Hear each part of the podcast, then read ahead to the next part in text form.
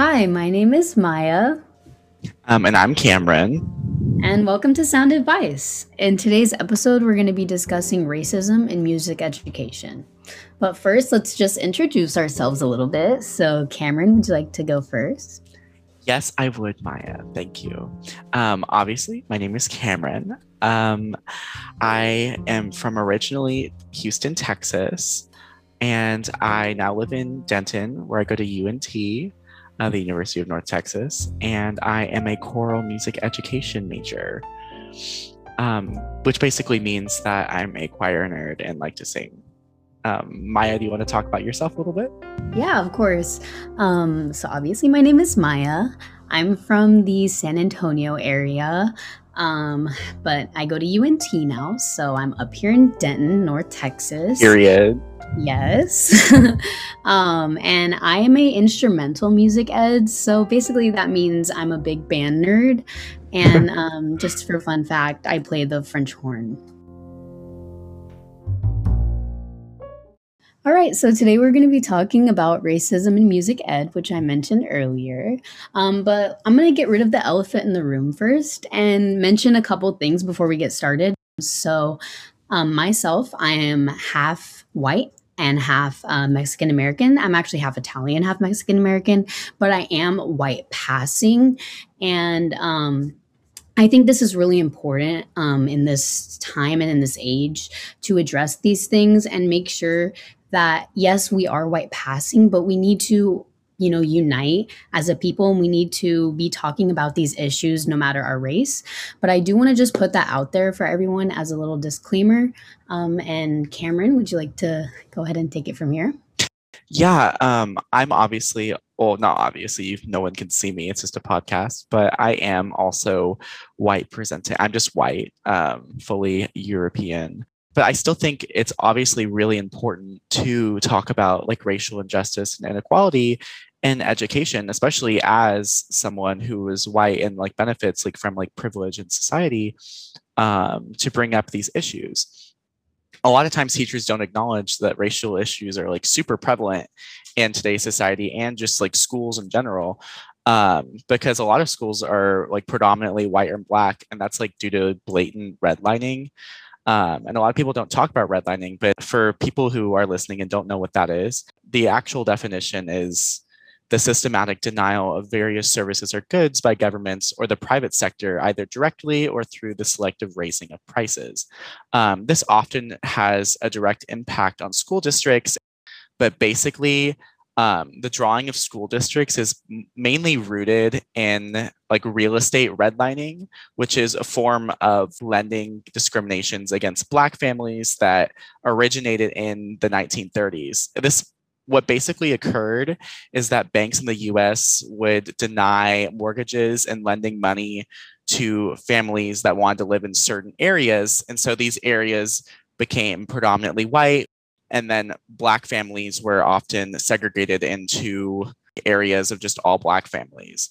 And this is kind of rooted in like school districts, how some places are schools are completely white and then some are like almost completely people of color and that's because of like this redlining that was done in the 1930s that's why i think it's important for educators to talk about obvious racial injustice because there's a history there and we need to discuss it with our students or just be aware of it because it is so prevalent in our society yeah, um, I totally agree with that. So, in doing some research about this topic, especially because, you know, we decided we're going to talk about this, I don't want to just say what's on my mind. You always have to do research. And that's kind of like the principle with these type of things and, um, you know, these type of situations. But I learned about Juliet Hess. She is actually a white scholar who does a lot of research on um, equity in music ed, um, just in education in general, um, diversity, culture, all of that. And she does a really great job. And I like what she really had to say. I, you know, addressed the elephant in the room earlier. Cameron and I are both white passing. Um, and I love what she has to say about this, starting this conversation. She says, um, quote, Further, as a white scholar doing anti racist work, there is actually a paradox hidden in my ability to start these conversations about race and white privilege. In situations where a person of color may be shut down for being angry or having an agenda, my own positionality is often read as neutral, allowing me to start a discussion. A terrible irony in the work of anti racism. So, what she's basically saying there is yes, I am white. And in situations in the past, like that's why it is important for us to talk about that. Because in situations in the past where people of color are you know, oftentimes they're shut down. You know, they're talking about their injustices and their racism, and people just say, well, you're just angry, or you have an agenda, or you just want, you know, people will try to twist their words and say, oh, you just want other people to suffer. And it's important that we start these conversations because, you know, ultimately, the reason why there is racism is because there are people who are sometimes closed minded. You know, I hate to say it, and it's not like a great way to describe a person, but people who look like them and speak like them are the only people that are going to get across to them, and the only way that we're going to make progress with this issue. Yeah, I totally agree. I think that it's really an awfully ironic that the only way that, let's say, like racist or like we can just say racist people often racist like white people the only way that they're going to listen or acknowledge the racial injustice is for other white people to start the conversation. Because anytime like a uh, like you said anytime a like person of color tries to bring it up they're just shut down for being like angry or aggressive and it's not right. Now that we've addressed uh, the importance of talking about racial inequality as educators maya do you want to talk about some of your experiences in the band world Sure. Um, growing up in band programs throughout, um, m- you know, even elementary school, you know, we did music class and I actually did choir in elementary school. Oh. yeah. Um, and then in middle school and high school, um, there was racism honestly every day. And sometimes it's hard to like digest. You know, at that time, a lot of things I didn't really see were racist. And sometimes racism is not always like blatantly, like, you know, like sometimes we see on the news, like it's not super aggressive and ugly. Sometimes it's honestly just in the way that we've been taught. You know, racism is taught and racism is learned. Sometimes um, we don't realize that it's taught and learned. Sometimes it's just ingrained in our brains like i am talking about in music ed growing up in um, throughout school. Um, a lot of times the music that we did in all throughout you know my education in music was from the western canon from the western influence. I almost never experienced any music from uh, black composers um, even other cultures native american composers nothing. All i learned growing up in honestly, elementary, middle, and high school band was from just white men. And it's really sad. And unfortunately, like these kind of racial injustices, like I said, they're not blatant and they're not ugly, but it's just it just really does them an injustice because their art and their um, music is just as good as what white men write. It's just as beautiful, it's just as moving, and it's just as inspiring as the music that I listen to every day. Do you think that these microaggressions towards these people of color who are just as talented and just as musical, do you think that um, this lack of representation in like your um, adolescent like musical career, do you think it has shaped maybe your implicit bias unfortunately, of course, you know, uh, I myself, like most of the stuff I do listen to, and I love the classics. I love Tchaikovsky. I love um, Shostakovich. Like, I love all of these white and European composers. But at the same time, it's like I, I, I'm learning more every day, and especially coming to UNT, like I've learned so much more, and I know that do in doing research, there's so much out there from African American composers. I can name a few. There's Florence Price.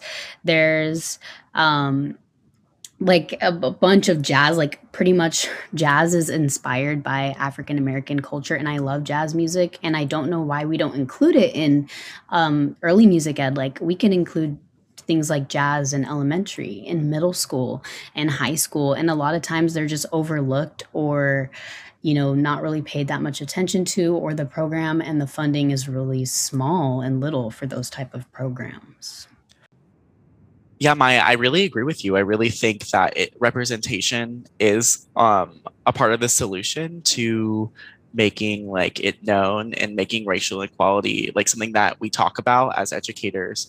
Um, I just think that it is important to be careful about how we're actually including this um, representation because representation, I definitely think, is a fine line between like the positive obviously the positive side of representation to like the more like appropriation side of representation that isn't so um positive.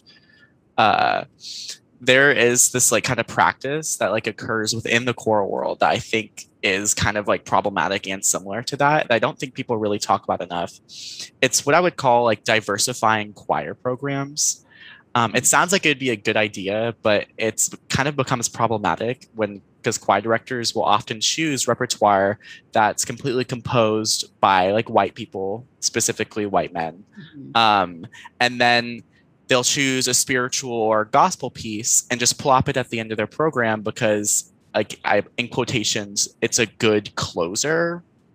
Yeah. Um, yeah. And I kind of have a problem with that because like nine oh. times like out of ten like choir directors like do not take the time to like talk about like where these like this piece comes from or the historical significance um like in history of these pieces because these pieces like have like such a rich and like kind of like bloody and awful history a lot of the times like with some of these um spiritual pieces. And um when we perform these pieces in a way that does not preserve the like the stylistic integrity of the piece like it kind of leads to like that stereotypical cringy all white like person choir performance um, of like a spiritual at the end of the concert and i just don't think that's right um, it's just like kind of this appropriation and I don't think that this, like when people do this, when choir directors specifically do this, or just musicians in general, um, I don't think it's born out of like any malicious intent. But I do think that it's born out of ignorance and complacency. As but as educators, we kind of it's our job to be on the watch for ignorance within ourselves and other people. And we we should be the first line of people who are not complacent when it comes to racism because complacency and ignorance when it comes to like racial inequality is basically the same as being complicit in like racial acts of discrimination. Because it kind of it, it is a microaggression whenever we put these spirituals at the end of the piece. And it's like it basically delegitimizes the struggles of like hundreds of years of like p- like people of color like we're just taking we'll take we take their culture and just basically show that we know nothing about it and put it at the end of a choir concert and be like, here, look, we're diverse, but it kind of does the exact opposite. It shows that you're not educated and you're not um, aware of like what you're singing about. And that's like really important if we're trying to talk about racial inequality is to talk about like the smaller microaggressions that people don't think are a big deal because there's it's so easy to like change it. Yeah, and um in in talking about that, like you said, it's so easy to change it. Um in coming to UNT, I mentioned a little bit of this earlier. I'm becoming much more educated in you know African American music and culture, and not just African American, other cultures as well, Latin American, um, jazz, um, you know, Afro Cuban, like all these other styles that, you know, normally aren't introduced into music. And one of the professors that I notice here at UNT, he's a um, theory professor. His name is Dr. Graf. Um, he uh, is like, I think he's actually, yeah, he's the head of the theory and aural department here at UNT, and he does a really amazing job with his theory and aural department. He sets up tutoring and all. Yeah, he's just a really great guy. He's but, awesome um, yeah, um, of course. And one of the examples that he used in one of his lessons is he used a piece by Florence Price, who I mentioned earlier. She's an African American and female composer, which is like two wins because, you know, a lot of times in music, females are also underrepresented, um, which is a whole nother podcast. it really is. Yeah. So, you know, hopefully someone's talking about that too. But um, Dr. Graf, he used uh, Florence Price's. Um, sonata in E minor, he used it to not only teach, he used all three movements and he used each one to teach something else. He used it to teach modal mixture, sonata form. It was such a really great piece, honestly, that like I, I didn't even know. Um, but I went back in my notes because I was like, what was that piece in my theory uh, homework the other day? I went back and it said Florence Price, African American female composer. I did some research and, you know, I downloaded the sonata because it's really beautiful and it was like a really great lesson and that stuck with me and that like made an imprint on me and like things like that, including um, composers in your classrooms and in your band programs and choir programs is just ultimately like that's the kind of change that we're wanting to see and that we need to do as educators especially you know cameron and i we're young we're still in college we have time and learning about these things now and addressing these things now is going to only help our future students by educating ourselves we're going to be helping to educate who knows how many hundreds of students you and i will both have over the years I, I really agree with you. I think that Dr. Graf is such a great example of someone who is making a difference and taking action and creating like diverse lesson plans and actively showing representation in the lesson plans that he teaches. And I think another person of note on the UNT uh, music faculty is my choir director, Dr. Napoles. This entire year, she's basically made it a point to showcase Black choral composers and keep the conversation going about racial inequality, especially after it's not as trendy um, on social media. Yeah even though like our fall semester concert was themed on idiomatic and non-idiomatic pieces by black choral composers she made a point like this semester during the spring to like emphasize that just because like our theme is not necessarily centered around black composers that like the representation and diversity in like the programs like in programs that we make like hers and ones that we'll make as like music educators in the future it's just as important that you don't stop whenever the themed concert is over. Just because you're like, oh, you do like a themed concert about an important topic. Once you do that, like make sure that you're aware of what composers and what like race they are and make sure that you're showing representation even after like people aren't necessarily talking about it as much because that that's like true action and true um, like equality.